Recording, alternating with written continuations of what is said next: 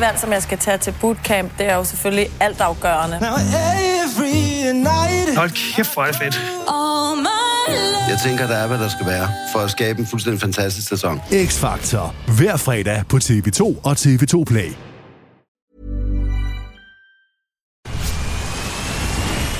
Where's that dust coming from? Still finding debris after vacuuming? Eufy X10 Pro Omni Robot Vacuum has 8,000 PA of powerful suction to remove debris deep in carpets. And it's totally hands free. Want to know more? Go to eufy.com. That's EUFY.com and discover X10 Pro Omni, the best in class all in one robot vacuum for only $799.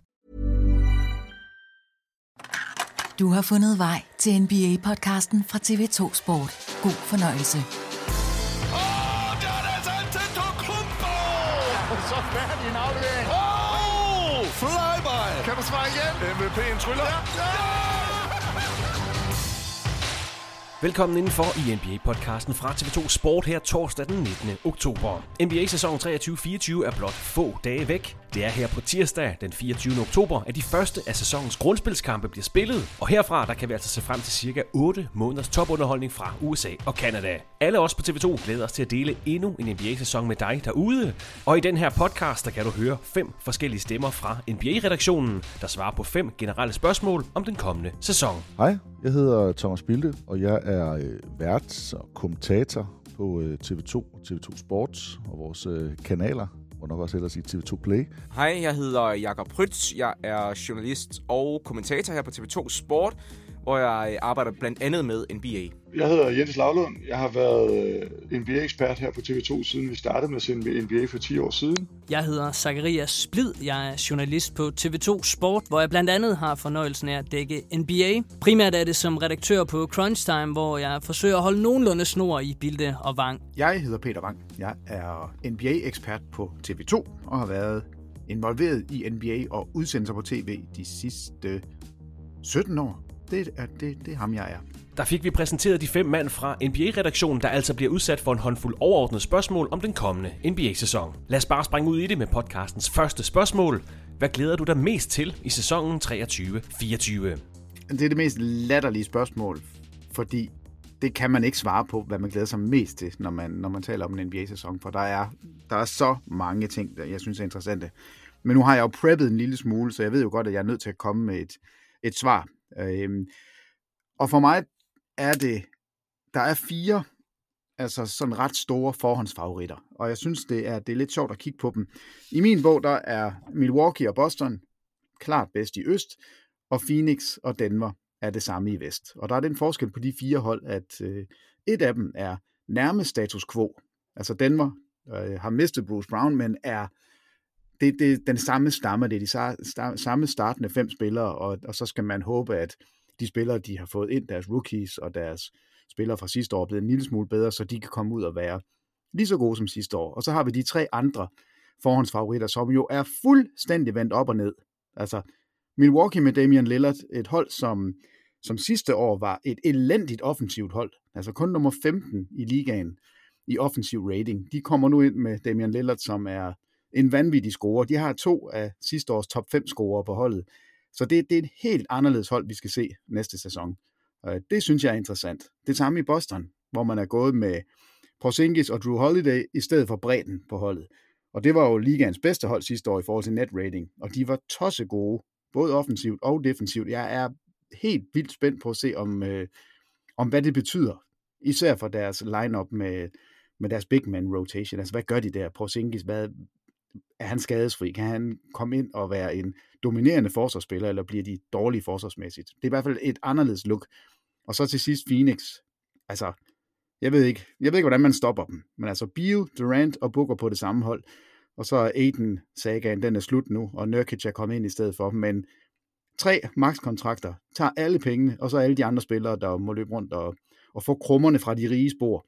Så jeg synes, de fire forhåndsfavoritter med forskelligt outlook, det glæder jeg mig helt vildt til.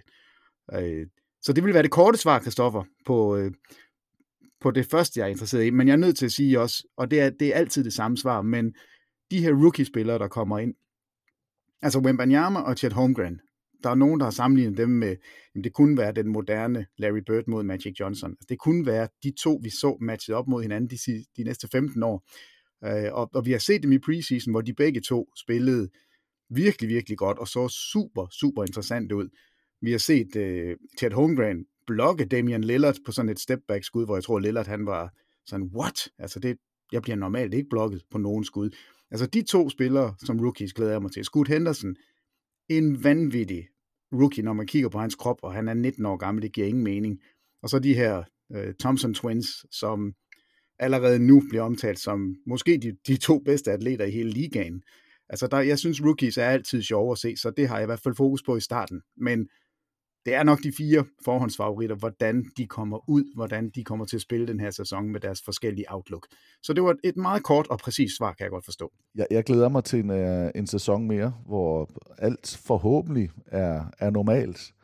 Vi er væk fra boble, vi er væk fra corona, vi er væk fra tidsskemaer, der er rykket. Når, når alt det er der, og så siger at det er den verden, vi lever i, så, øh, så vil jeg sige, det jeg glæder mig til at se allermest i den kommende sæson, det er, hvordan de nye konstellationer, de kommer til at fungere. Øhm, jeg kunne sagtens sige, at der var nogle spillere, som jeg er spændt på at se. Altså så skadede spillere. Kan LeBron fortsætte? Kan Zion komme tilbage? Hvad sker der med Ja Morant? Øh, men, men, men det er egentlig ikke så meget det. Øh, og øh, jeg er jo erklæret Dallas Maverick-fan. Øh, jeg har ikke det bedste øje til Dallas i, i den her sæson, så jeg kan heller ikke sige, at det her det er sæson, øh, virkelig glæder mig til at se dem sprudle. Øh, jeg er spændt på at se, hvad Luka øh, han gør. Mange har ham jo rigtig højt oppe i MVP-ræset igen. Øh, men, men det er ikke der. Det, det er de nye konstellationer i, i Milwaukee, i Phoenix, øh, i Boston. Det, det, det, det er dem, Golden State. Det er dem, der, der i særdeleshed trækker øh, min opmærksomhed, kan jeg mærke. Jeg er meget spændt på at se. Ikke fordi jeg holder med dem, men jeg er spændt på at se, hvad, øh, hvad de får det til at, at klikke med, hvad de får det til at blive til med, øh, med alle de store forventninger. For som vi siger mange gange, når der er nogle gode hold, øh, altså når der er flere rigtig gode hold, flere hold, der i, i den grad kan sige, jamen, vi spiller for at vinde mesterskabet, jamen så er der altså også flere hold, der bliver skuffet. Og, øh, og hvem bliver de, øh, de hold, der bliver skuffet i år? Øh, det, det synes jeg altid er lidt, øh, lidt spændende. Ikke fordi jeg vil have det negativt, men fordi jeg gerne vil, jeg vil gerne se, hvem er det, der får, får tingene til at, til at fungere.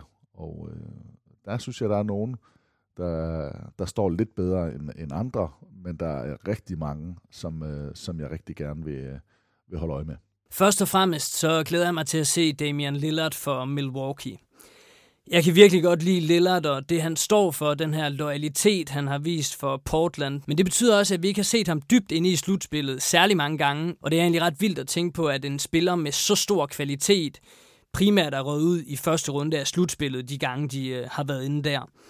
Så jeg glæder mig virkelig til at se, hvad han kan gøre på den allerstørste scene langt ind i slutspillet, fordi øh, der forventer jeg selvfølgelig helt klart, at øh, Box de ender. Og så glæder jeg mig til at se, hvordan han kommer til at spille sammen med Giannis Antetokounmpo, om de finder hinanden fra start, eller det er noget, der tager lidt tid. Om de overhovedet finder hinanden, det, det tror jeg nu nok, de skal. I hvert fald, om det spiller 100% eller ej, så tror jeg, det bliver rigtig, rigtig underholdende. Jeg glæder mig også øh, som altid meget til at se LeBron James, ligaens nu ældste spiller, hvilket, ja, det er vildt. Han er selvfølgelig blevet svækket fysisk, men hvis man sådan kigger på gennemsnittet i ligaen, så er han jo stadigvæk vanvittigt atletisk. Og ja, det, det er vildt i forhold til, at han er 38 år.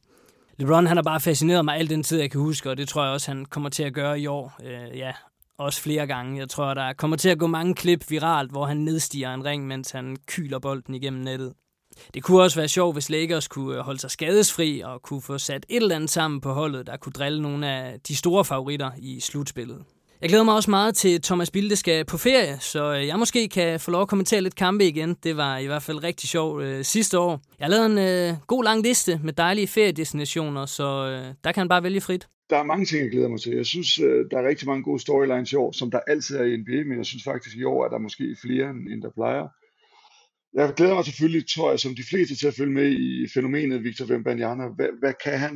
Kan han holde til det? Er han så god, som de siger? Er han en generationsspiller? Eller, eller du ved, det er lidt som, da vi fik sejren, bare gange to det her. Med sejren fulgte vi alle sammen med, og blev både glade og skuffede. Øh, jeg håber, at Wembanyama han glæder mere, end han skuffer. Jeg glæder mig i hvert fald meget til at følge med. så ser jeg selvfølgelig altid frem til at se New York Knicks, og det skal man sige, fordi det, som fan skal man sætte stor pris på alle de sæsoner, hvor de er relevante. Det er ikke så mange. Det er de i år. De vinder ikke mesterskabet, men de er med, og det er vigtigt og for mig. Og øh, det er selvfølgelig noget, jeg ser frem til at følge med i, bare fordi vi vinder flere, end vi taber. Personligt så glæder jeg mig også til at følge med i, i racet i toppen af øst mellem Milwaukee og Boston. To hold, der har opgraderet helt vildt. Begge to er nødt til at blive vinderen i den brydekamp. Og øh, jeg tror, vi får se to hold, som vi gerne vil godt fra start for at vise, at det, de har gjort, er rigtigt. Derfor så tror jeg, vi får et race i toppen af Øst, som bliver, som bliver super spændende at følge. Så står på min liste også øh, Shea Gilgis Alexander og OKC, bare fordi, at de tog et kæmpe skridt op sidste år. Som hold, de får Chet Holmgren ind og, og lidt andre forstærkninger. Og det er vildt spændende at se, om de kan tage endnu et skridt med det, de har. Bare sådan en naturlig vækst. Og øh, de kan blive rigtig, rigtig, rigtig gode, hvis de tager et skridt mere. Og så glæder jeg mig selvfølgelig til at se sidste års mester Denver Nuggets, som jeg også har et kærlighedsforhold til, som, øh, som var bedre end de andre sidste år. Ikke kun fordi de vandt mesterskabet, men på den måde, de vandt mesterskabet på. De er alle sammen i deres prime. De, øh, jeg tror, de gerne vil bevise, at de stadig er bedst. Øh, jeg tror, det bliver rigtig, rigtig spændende at følge dem. Så det tror jeg, det er det, der står øverst på min liste. Hvad jeg glæder mig mest til, der er jo simpelthen så mange ting forud for sådan en NBA-sæson der, og, og jeg synes jo især efter den øh, off-season, der har været, at der er så mange ting, man kan glæde sig til at se, hvordan kommer til at, øh, at fungere. Altså øh, mange af de her nye hold, som har oprystet, Øh, Boston Celtics, øh, Phoenix Suns, Milwaukee Bucks, øh, der kommer spillere tilbage, som man ikke har set længe. Altså en Ben Simmons, hvad, hvad, hvad er det for en størrelse, der kommer tilbage? LaMelo Ball, som jo også er en øh, super underholdende spiller, når det, når det kører for ham. Men, men hvis jeg sådan skal vælge en ting, som jeg alligevel nok glæder mig allermest til at se i den kommende sæson, så må det alligevel være at se, hvordan LeBron James han gør det i sin 21. sæson i NBA. Altså, det er der kun fem andre, der har gjort før ham, og man må bare sige, at han leverer stadigvæk på et, på et tårnhøjt øh, niveau, selvom han, man kan selvfølgelig godt se, at han er blevet ældre, og han ikke kan spille lige så mange minutter og dække lige så hårdt op i forsvaret. Men altså, jeg synes jo i sidste år, at vi så i, i slutspillet, at han havde de der kampe, hvor han stadigvæk øh, bare kan tage over, selvom han bliver 39 år her senere på, øh, på året. Og, og det er jo bare sådan lidt, lidt ukendt territorium, han kommer ud på, når han skal ud i den her 21. Sæson. Altså, det, det er der ikke særlig mange andre, der har. Så, så jeg sidder og er meget spændt på at se, hvad er det for en spiller, vi kommer til at se. Hvad kan han? Hvad kan holdet omkring ham? Fordi de har jo sådan set også øh, haft en fornuftig, jo faktisk ret god øh, offseason, vil jeg mene, i forhold til, hvem de har beholdt og hvem de har hentet ind. Og et eller andet sted, så kan man jo bare sige, at alt han laver fra nu af, det er øh, historisk, øh, og der er jo så mange nye rekorder, han kan tage øh, fra år til år. Altså for eksempel kan han jo blive den, den eneste spiller nogensinde, som har fået, øh, eller været All-Star 20 gange i sin karriere. Den kan han jo tage her øh, i den kommende sæson. Så det er nok faktisk øh, ham, jeg er mest spændt på, øh, blandt rigtig mange andre ting. Podcastens andet spørgsmål lyder, hvad er dine tanker om den nye in-season turnering, hvor de afgørende kampe jo skal spilles i Las Vegas? Jamen, jeg tror egentlig, jeg synes, at, øh, at in-season turneringen er en, øh, et løft og et, og et plus. Det er i hvert fald mit, øh, mit første take, og, og, og også den, øh, det mindset, som jeg vil gå ind med det, øh, eller ind til sæsonen med. Men jeg må sige, at at det allerede nu forvirrer mig lidt med, med de her kampe, der tæller dobbelt. Og, og jeg er ikke jeg er, ikke, jeg er ikke helt sikker på, at jeg synes, det er en rigtig fed måde at gøre det på. Jeg er med på, at det er den eneste måde, de kan gøre det på, for ikke at spille et hav af ekstra kampe. Altså at lade, at lade kamp, nogle af kampene til. Ej, jeg, jeg er spændt på at se, hvad det bliver, men, men jeg er mest af alt spændt på at se, hvad det bliver, når, øh, når det bliver semifinaler og finaler i, øh, i Las Vegas. Det er faktisk der, jeg tror, at den her, det lyder åndssvagt at sige, for selvfølgelig er det sådan, at den turnering her kulminerer. Men, men jeg tror, det er for alvor der, at man kommer til at, og se, okay, der var noget. Og, øh, og man kunne måske sådan fremadrettet sige, jamen, at det kunne godt være, at man skulle have i stedet for Final Four, at det skulle være Elite 8, øh, så man lige havde en runde mere med i, øh, i Vegas, når, når det nu var samlet. Øh, der er noget logistik der, der sikkert ikke helt kommer til at passe ind, så, så det kan godt være, at det bare er en, en, en våd drøm, som, øh, som hurtigt bliver begravet. Men, jeg tror, at det er det, der kommer til at gøre det. De andre kampe, gruppespillet og knockout-fase, det bliver et eller andet sted bare almindelige, øh, i anførselstegn, almindelige kampe i, øh, i grundspillet, som den, den gængse fan og tv-seer nok ikke kommer til at se den, øh, den store forskel i. Det kan godt være, at vi som kommentatorer og værter kommer til at sidde og, og snakke ekstra om, uh, og det er også en in-season kamp, og nu her har de ryggen mod muren, ellers så kommer de ikke videre, de her, de kan vinde deres gruppe, og det er fint nok, men, men, men oplevelsen tror jeg ikke bliver så meget anderledes. Det tror jeg til gengæld, det bliver med, øh, med semifinaler og finaler, og det glæder jeg mig meget til at se. En ting er, at der kommer den kopturnering, som øh, jeg har håbet på og råbt om i, i mange, mange år. Øh, det var ikke lige på den her måde, jeg havde håbet på, men jeg kan godt se med udfordringerne, at, at det kan blive en god måde. Det, som Vegas har sat i gang nu på sportsscenen, altså de er jo bare et entertainment capital. Øh, fra alle shows øh, til, til alle koncerter, alle de her ting, til nu også at begynde virkelig at have sporten. Om det er, om det er WNBA, om det er øh, G-League Ignite, om det er NFL, om det er NHL, altså det, det kommer, det hele, og NBA kommer også til at være en fast del af Vegas' øh, øh, underholdningsscene inden for, for en overkommelig fremtid altså med et, et franchise. Det er jeg slet, slet ikke i tvivl om. Så det er jeg spændt på at se, jeg, jeg, jeg, og, og jeg glæder mig faktisk til at se det. Øh, jeg, jeg tror, at, at det godt kan blive specielt den her første sæson, på den gode måde. Øh, og jeg håber, det kommer godt fra start, for så er det altså så meget nemmere at bygge videre. Hvis det bliver sådan lidt en halvfesen øh, omgang i, øh, i semifinale og finale øh, i år, jamen, så, så kan det godt være sådan en, der kan være svær og, øh, og køre videre på de kommende sæsoner. Men, øh, men jeg synes helt klart, at det har noget. Hvis spillerne de vil, og hvis trænerne de vil øh, prioritere de kampe, så kan det blive rigtig, rigtig fedt, og, og, og rigtig fedt især for, for os fans. For det her med, at, at kampe ikke rigtig betyder noget i efteråret, øh, fordi der er så mange, altså de 82 grundspilskampe, jamen, at der lige pludselig kommer noget betydning ind, det, øh, det synes jeg kan få en stor vægt og en stor værdi. Så, øh, så det er jeg meget spændt på og glæder mig til. I udgangspunktet må jeg nok sige, at jeg er lidt, lidt skeptisk omkring det, øh, fordi jeg er lidt svært ved at se, hvad det er, det skal til for. Altså, udover at man får, øh, får prøvet at generere nogle flere penge fra, fra NBA's side, og at man, man måske prøver at gøre de her kampe i, i starten af sæsonen lidt mere øh, relevante, end de har været tidligere. Men, men altså, når spillerne selv går ud og siger, at de måske ikke helt ser det store i det, og de kommer ikke til at spille øh, specielt meget anderledes i, i de her kampe. Men hvor, hvorfor er det så, man som, øh, som seer eller som følger af NBA skal, skal tro på, at det skal, øh, det skal blive så godt, øh, som man jo håber fra NBA's side. Og, og jeg tror, at man har prøvet at kigge på nogle af de der europæiske pokalturneringer, som det jo minder lidt hen af.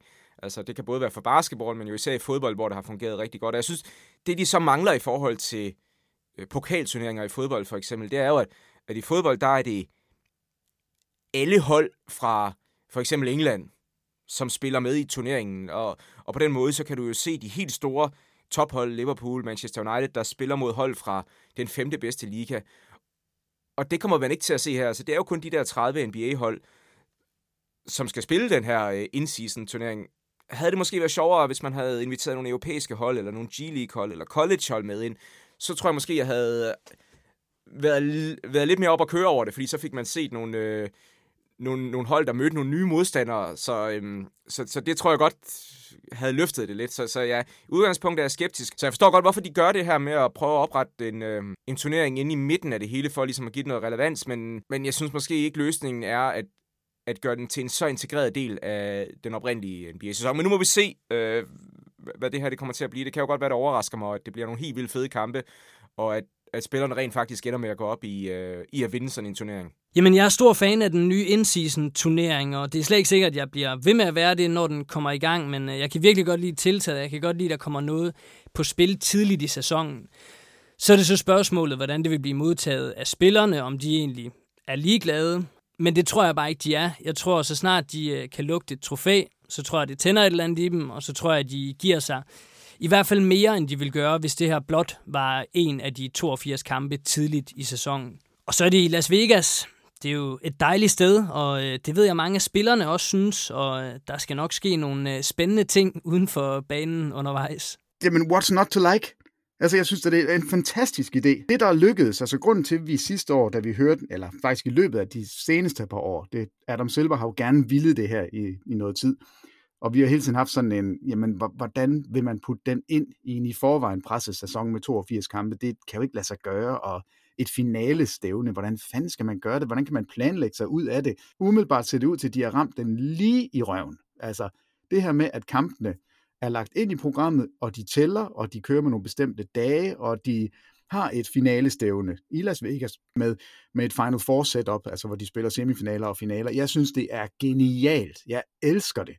Og, og jeg ved jo, at NBA-spillere, de er meget svære at, at få til at interessere sig for noget, altså at gå op i noget, medmindre der er penge på spil. Så jeg er desværre enig i, øh, at, at det er en pengegave. Det er, der er en præmie, hvis man vinder. Og jeg tror faktisk, at det kan animere nogen af de knap så velbetalte spillere til at give den en ordentlig skalle. Det kan godt være, at nogle af holdene de smider nogle af de her øh, kampe, øh, som tæller med i turneringen, og så derfor på et tidspunkt er rimelig hurtigt ude af turneringen, på, altså på den måde, de har tabt nogle kampe og ikke kan komme videre.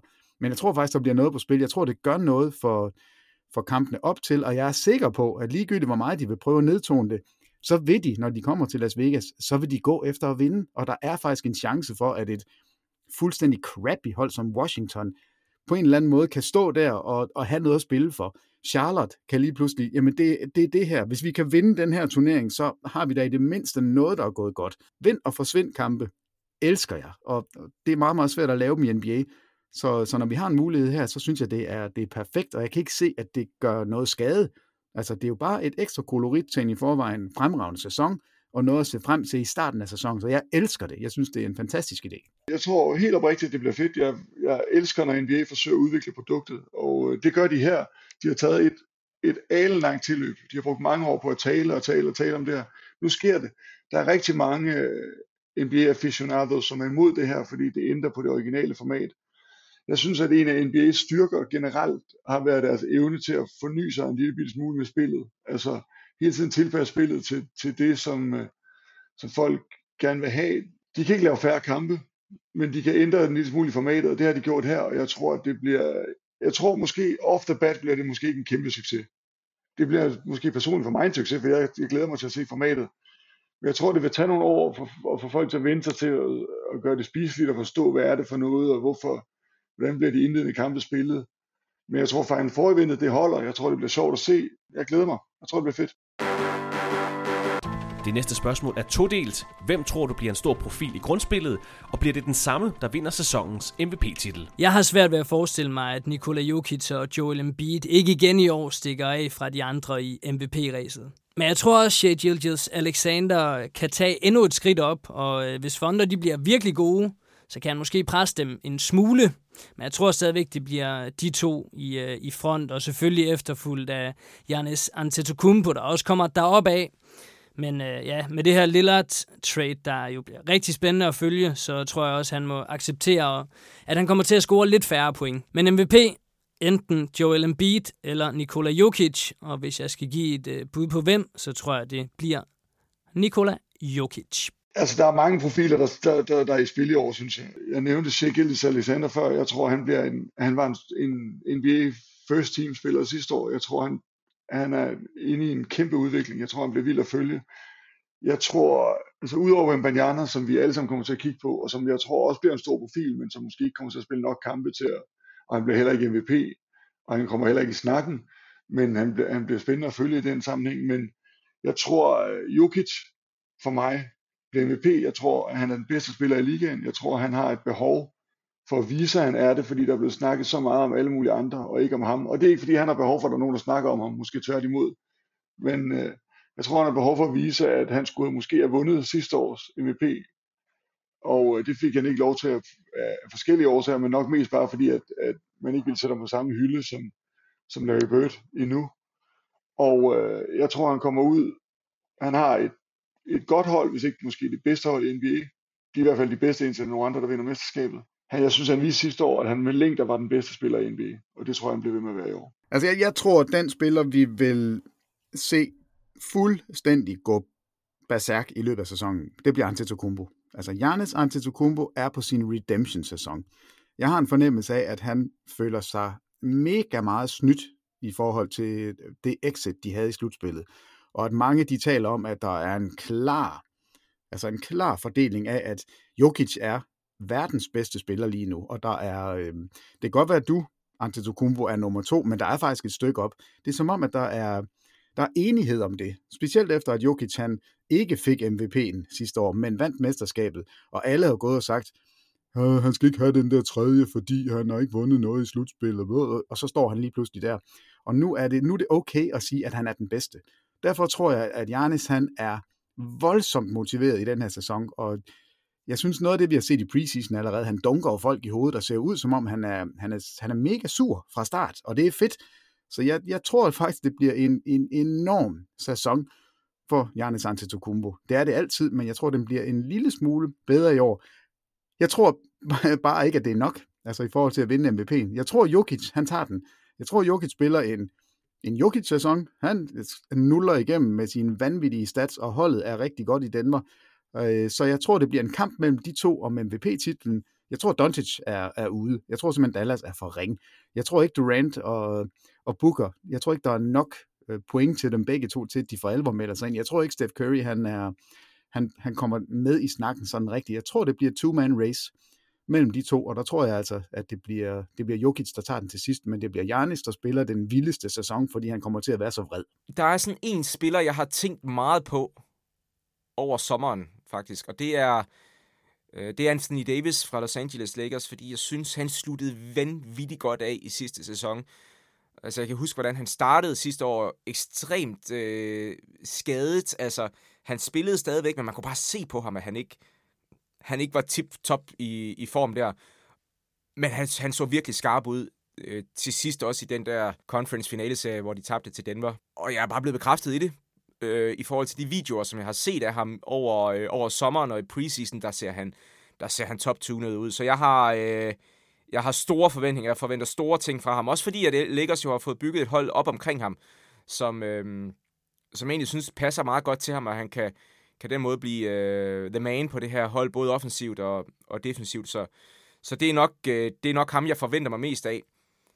Men jeg vil så også sige, at jeg tror ikke, han bliver MVP, for dertil der er han simpelthen, øh, og det kan jo lyde hårdt at sige, for gammel. Altså, jeg, jeg tror ikke, han kommer til at lave de der helt vanvittige tal, som en MVP jo gerne skal gøre. Og, og historikken viser jo også bare, at når du er over 30 år, så bliver du ikke MVP længere. Altså, der skal vi jo tilbage til Steve Nash, som den sidste for at finde en MVP over 30 år. Og, og Davis han er så lige blevet 30, så han ligger måske lige på grænsen der, men, men jeg, jeg, jeg tror, han kommer til at få en vanvittig god sæson. Jeg tror ikke, han bliver MVP på grund af, at, at han nok ikke kommer til at levere de der vanvidstal, statistikker, som der skal til for at, at blive MVP typisk. Man kan sige, dem, der bliver MVP, og har gjort det i hvert fald de sidste mange år, det er altid nogen i 20'erne, det er altid nogen, der scorer mange point, og de er altid fra tophold. Så hvis det skal være ud for den logik, så vil jeg pege på øh, min favorit til at blive øh, Jason Tatum fra Boston Celtics. Og så måske en lille fræk bud, jeg gerne lige vil snige med her, det er, øh, det er Donovan Mitchell fra Cleveland. For jeg tror, de kommer til at få en vanvittig god sæson, og jeg tror, han kommer til at øh, være den bedste spiller på et hold, der kommer til at gå i top 3 i en af konferencerne. Ja, men umiddelbart, så vil jeg have sagt Giannis Antetokounmpo. Øhm, han, øh, han blev skadet sidste år, og, og ærgerlig over, at de, øh, de forspildte en chance. Øhm, der kan være mange grunde, og det kan også godt være, at de ikke havde vundet alligevel. Men ham havde jeg tænkt til, at han kommer tilbage og får en, øh, en stor sæson. Nu skal han så dele det. Altså, der er kommet en kok mere ind i det køkken, og det tror jeg godt kan, kan tage lidt ned på, på hans produktion. På den gode måde, men i, i, statistik og profilmæssigt, øh, jamen der skal han altså dele lidt af solskinnet nu med, med Damian Lillard, og selvfølgelig også stadigvæk med Chris Middleton. Jeg tror, LeBron James stadigvæk vil få en, øh, en masse shine, men, men han bliver ikke profilen på, øh, på den måde. Jeg havde håbet, at Ja Morant øh, vi tage nogle spring, men, øh, men det ser ud til, at han har, han har, øh, han har skudt sig selv lidt i foden, så det bliver svært at springe, i, øh, i hvert fald i starten af sæsonen. Jeg er spændt på at se Zion Williamson. Jeg er spændt på at se Victor Wembanyama. Jeg er faktisk også lidt spændt på at se Chet Holmgren, men det, men det bliver ikke helt på samme måde. Øh, der er noget af Zion Williamsons øh, flashy og power, der, der virkelig kommer til at trække nogle, øh, nogle folk til, til skærmen, eller i hvert fald også nogle, nogle so me øjeblikke. Øhm, men store profiler, Embiid bliver måske lidt alene. Hvis han bliver alene, så kommer han til at trække det lidt.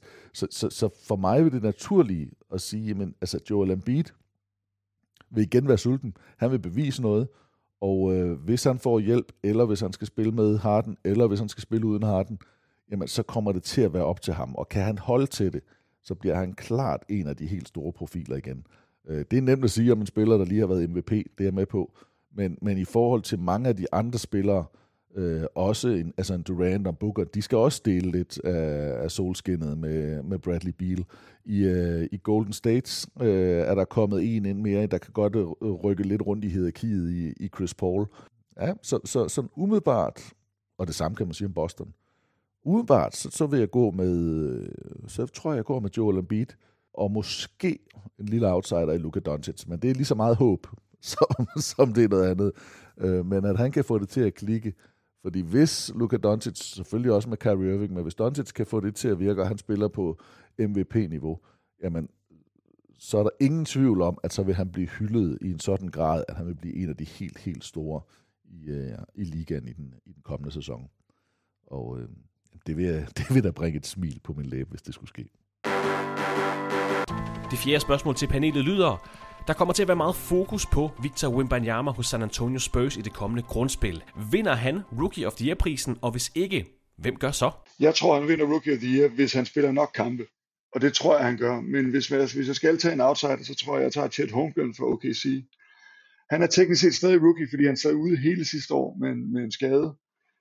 Han, var, han er ligesom Wembanyama en meget, meget spændende spiller, fordi han har lidt samme fysik. Ikke lige så stor og ikke helt lige så lang, men, men stadig utrolig lang, utrolig stor, dygtig med bolden, kan skyde, kan, kan dække op på, på en helt anden måde end, end, end de fleste andre, fordi han har så meget rækkevidde. Og vi har allerede set en kamp mellem ham og Wembanyama i preseason i år, som var stærkt underholdende, fordi, fordi de begge to er sådan lidt freaks of nature. Øh, han har den fordel, at han, han skal spille en stor rolle, en stor vigtig rolle, for at OKC kan tage det næste skridt. Og han er en af de få rigtig dygtige rookies, der kommer til at spille for et rigtig godt hold. Altså, Wembanyama blev jo en, en dygtig spiller, men, men, men Spurs er jo teknisk set et rigtig dårligt hold.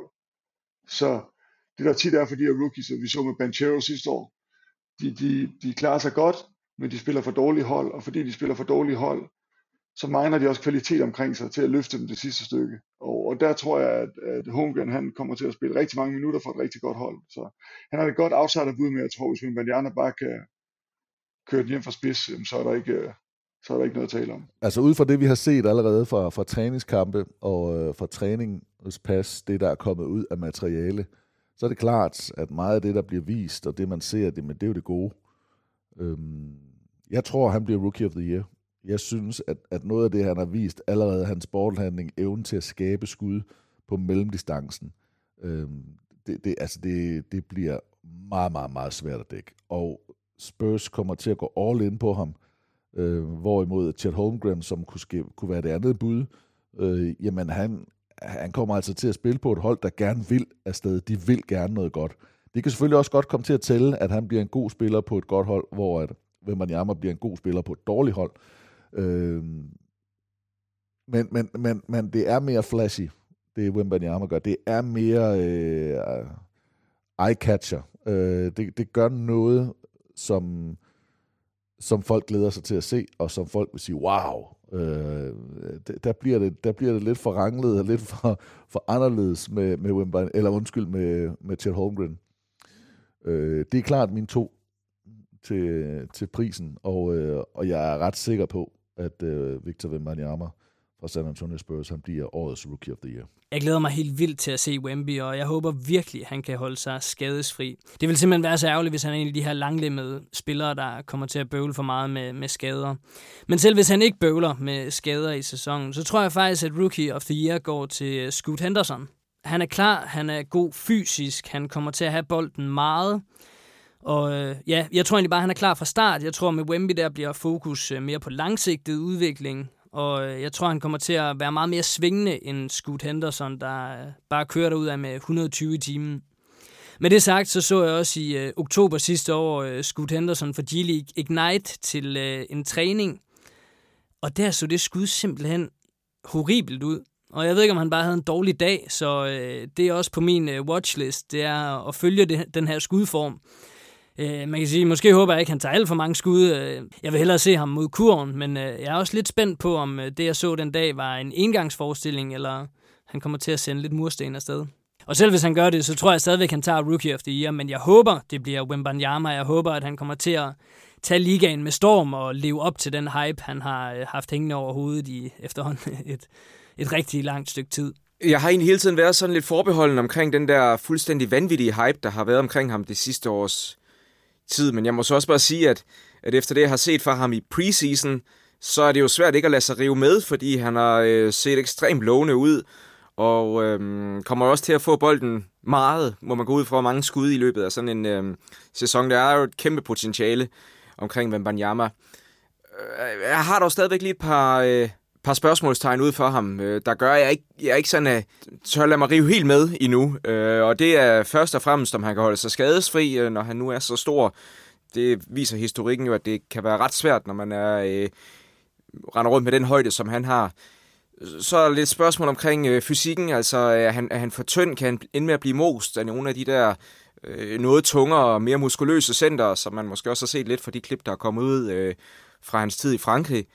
Og så øh, er jeg også spændt på at se, hvad det er for et angrebsspil, og hvad for et repertoire han egentlig har. Trepointskuddet var ikke specielt øh, lovende sidste år. Øh, hvor meget vil han komme til at, at gøre det? Øh, hvad med postgame-spillet? Det har jeg heller ikke helt set øh, nok i endnu, men altså kæmpe potentiale jo. Det, det er bare svært at komme, øh, komme udenom. Men, men 19 år gammel skal man også huske på, så jeg har ham så, så jeg har faktisk en anden, øh, jeg, jeg tror lidt mere på i forhold til Rookie of the Year, og det er øh, Chet Holmgren fra, fra OKC, som jo har været ude med en skade i, i hele sidste sæson, og så som kommer ind nu her, har haft tid til at, øh, at komme sig oven på skaden, og han har også set virkelig, virkelig lovende ud i, i, øh, i preseason, så, Øh, så det er mit bud, Chet Holmgren, men øh, Wembanyama bliver vanvittigt spændende at følge bare. Victor Wembanyama, han øh, kommer til at være en dominerende figur i NBA lige så længe han gider spille. Og han kommer til at, at vade ind i 18-20 point og, og 10 rebounds og et par blocks per kamp. Og, men jeg tror simpelthen, at, at man i San Antonio er så fokuseret på, at man ikke må forhaste noget som helst. Og, og man vil ikke se øh, Wimbanyama spille 38 minutter per kamp og, og virkelig dominere det hele. Øh, det tror jeg simpelthen ikke. Det tror jeg derimod, at Scoot Henderson, jeg tror, han får bolden, og så siger de i Portland, det her er en sådan en en omstillingssæson. Vi har sagt farvel til klubikonet Damian Lillard, men vi er nødt til at give publikum noget og, og sætte sig ned i, i arenaen for alligevel. Og det er Scoot Henderson, og han er han er for vild. Alle interviews, der siger, jeg vil være rookie of the year, jeg vil være den bedste spiller i ligaen, jeg vil være den mest dominerende, jeg er den stærkeste, jeg er den hurtigste, der er ikke nogen, der kan matche mig. Han har sådan en fandelig voldsked over sig. Og jeg tror, han får frie tøjler. Og så betyder det ikke så meget, at man har øh, 15 turnovers øh, per kamp. Altså det, det, han må lave alle de dumheder, han vil. Han kommer stadigvæk til at score point. Han kommer til at komme med, med highlights. Han kommer til at altså være omdrejningspunktet for alt, hvad de kommer til at lave i Portland. Så jeg tror, han får nøglerne til den helt store, elendige Portland-bus.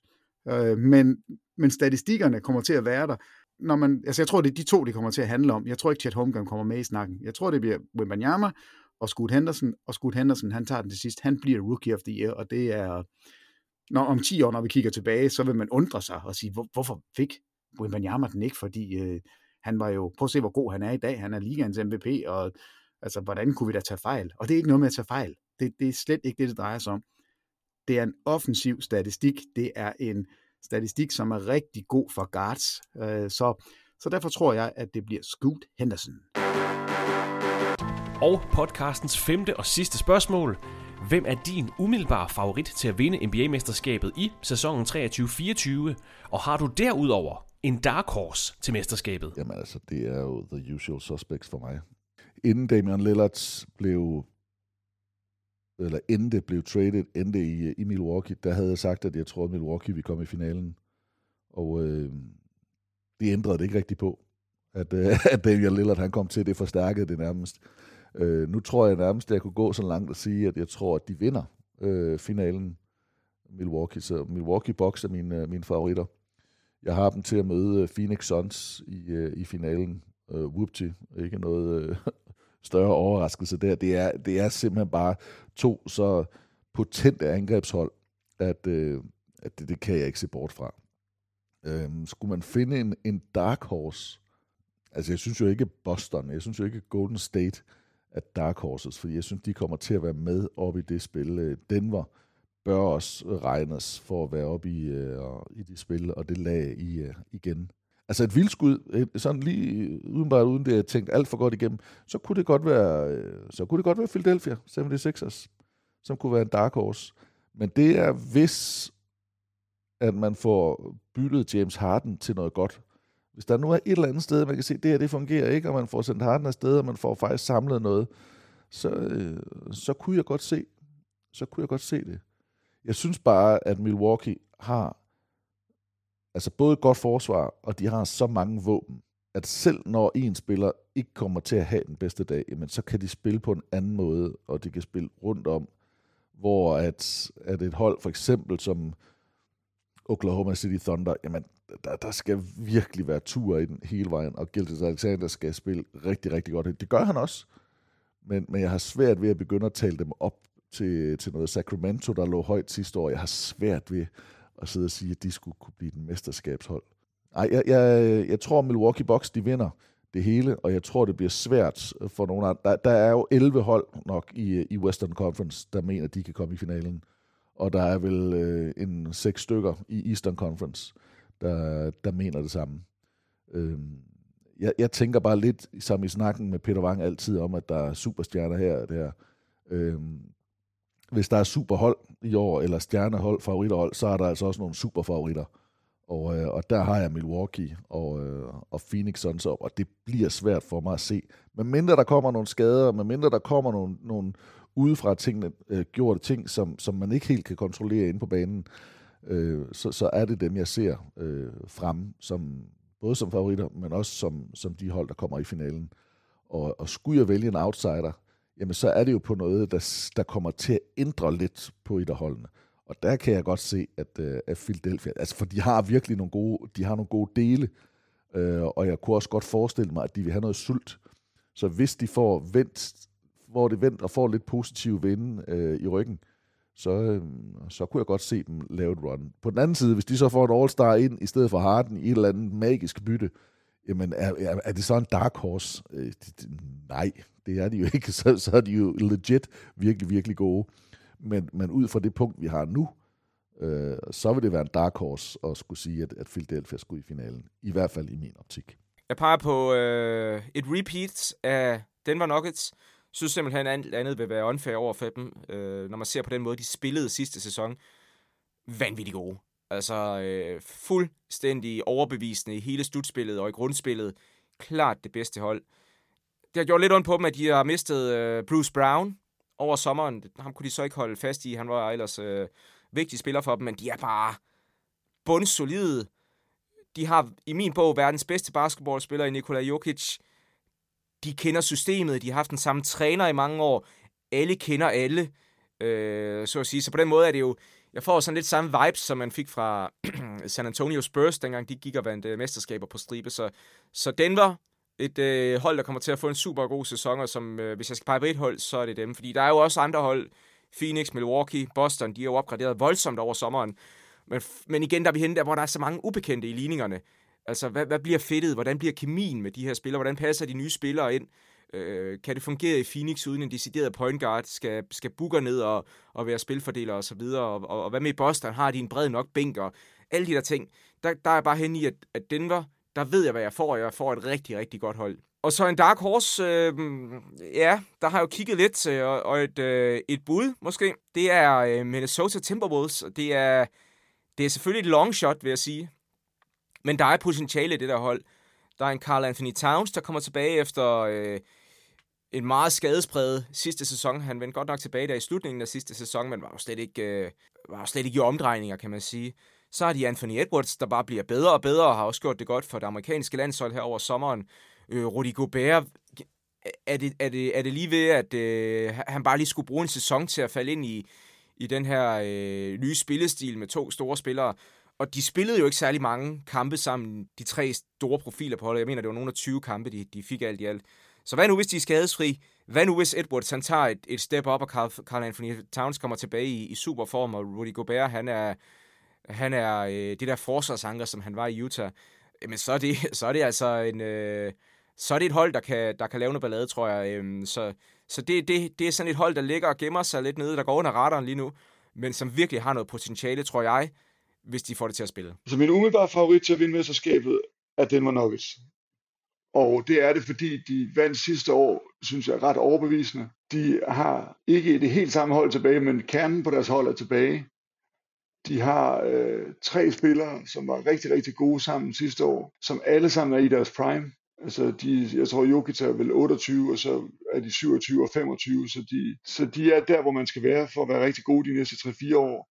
De har Michael Porter Jr., som er altså som spillede et middelmodigt slutspil sidste år, for at sige det pænt, men har et kæmpe upside. Hvis han bare kan blive til halvdelen af det, man tror, han kan blive til i år, så er Denver et virkelig, virkelig godt hold, og de får lov til at passe sig selv, fordi der er masser af andre hold i, i Phoenix, Boston og Milwaukee, som vel er, de, er, er outsiderne, eller de andre kandidater, men som er dem, som, som kommer til at løbe med alle overskrifterne. Denver, de kommer til at vinde tæt på 60 kampe, uden der er nogen, der kommer til at tale om dem i løbet af året. Og det tror jeg er en, en, en kæmpe fordel for dem. Og så synes jeg bare, at de var så meget bedre sidste år, på den langt de fleste parametre, at der skal, der skal, noget, der skal noget stærkt til for at vælge dem med pinden. Der er stærke bud. Jeg synes, Milwaukee ser rigtig god ud. Jeg synes, Boston ser gode, men tynde ud. Og det er lidt det samme, kan man sige, om Phoenix. Rigtig god på de første, på de første 3, 4, 5 spillere, og så ser det meget, meget tyndt ud bagefter. Så, så en spændende sæson. Jeg, jeg, jeg ved ikke, om jeg har en dark horse uden for de tre.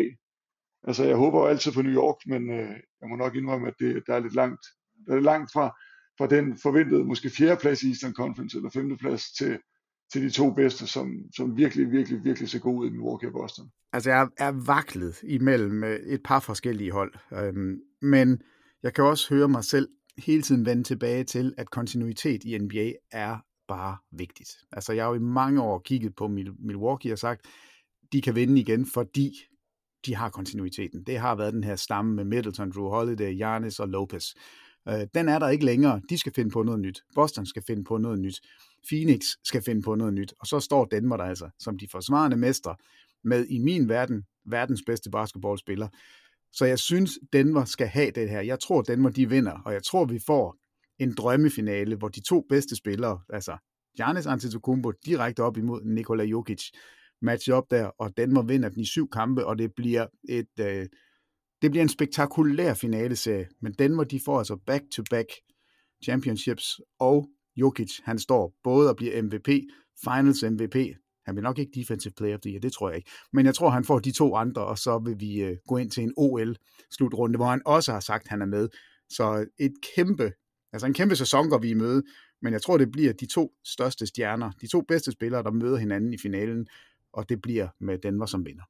Jeg har en dark horse, og det er, jeg kan ikke slippe dem helt, og nu må du ikke øh, begynde at grine, fordi jeg har været der så mange gange. Jeg siger ikke Philadelphia. Det kunne du godt have troet. Nej, jeg tror på, at Los Angeles Clippers kan være en dark horse. Og der medtænker jeg jo selvfølgelig, at de på en eller anden måde får overbevist øh, Philadelphia om, at James Harden er nødt til at komme herover, og I får det, I nu får. Altså, jeg er næsten ligeglad. Hvis du trummer ud med James Harden, Kawhi Leonard og Paul George, og så spillere omkring, og de har faktisk mange rigtig, rigtig dygtige rollespillere hos Clippers, så er det en dark horse til at vinde.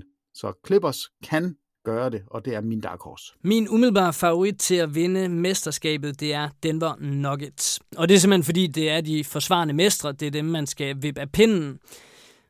Og Milwaukee Bucks, de er næsten blevet så forstærket, at øh, jeg godt kunne have dem som favorit. Men jeg ved stadigvæk ikke præcis, hvordan de kommer til at spille, så det er Denver Nuggets, der skal slås. Det er mestrene fra 23. Og så tror jeg faktisk, Nikola Jokic, han er mere sulten i år. Jeg øh, synes, han så ud til at nyde den øh, mesterskabsparade, øh, i hvert fald meget mere, end han selv havde regnet med. Min dark horse til mesterskabet, det er Miami Heat. Det kan simpelthen ikke være anderledes. Vi øh, afskrev dem alle sammen i løbet af slutspillet sidste sæson. Min dark horse, det er Miami Heat. Det kan ikke være anderledes efter det, de viste os sidste sæson, hvor øh, ja, vi ikke rigtig troede på dem på noget tidspunkt, men øh, gang på gang, så modbeviste de os.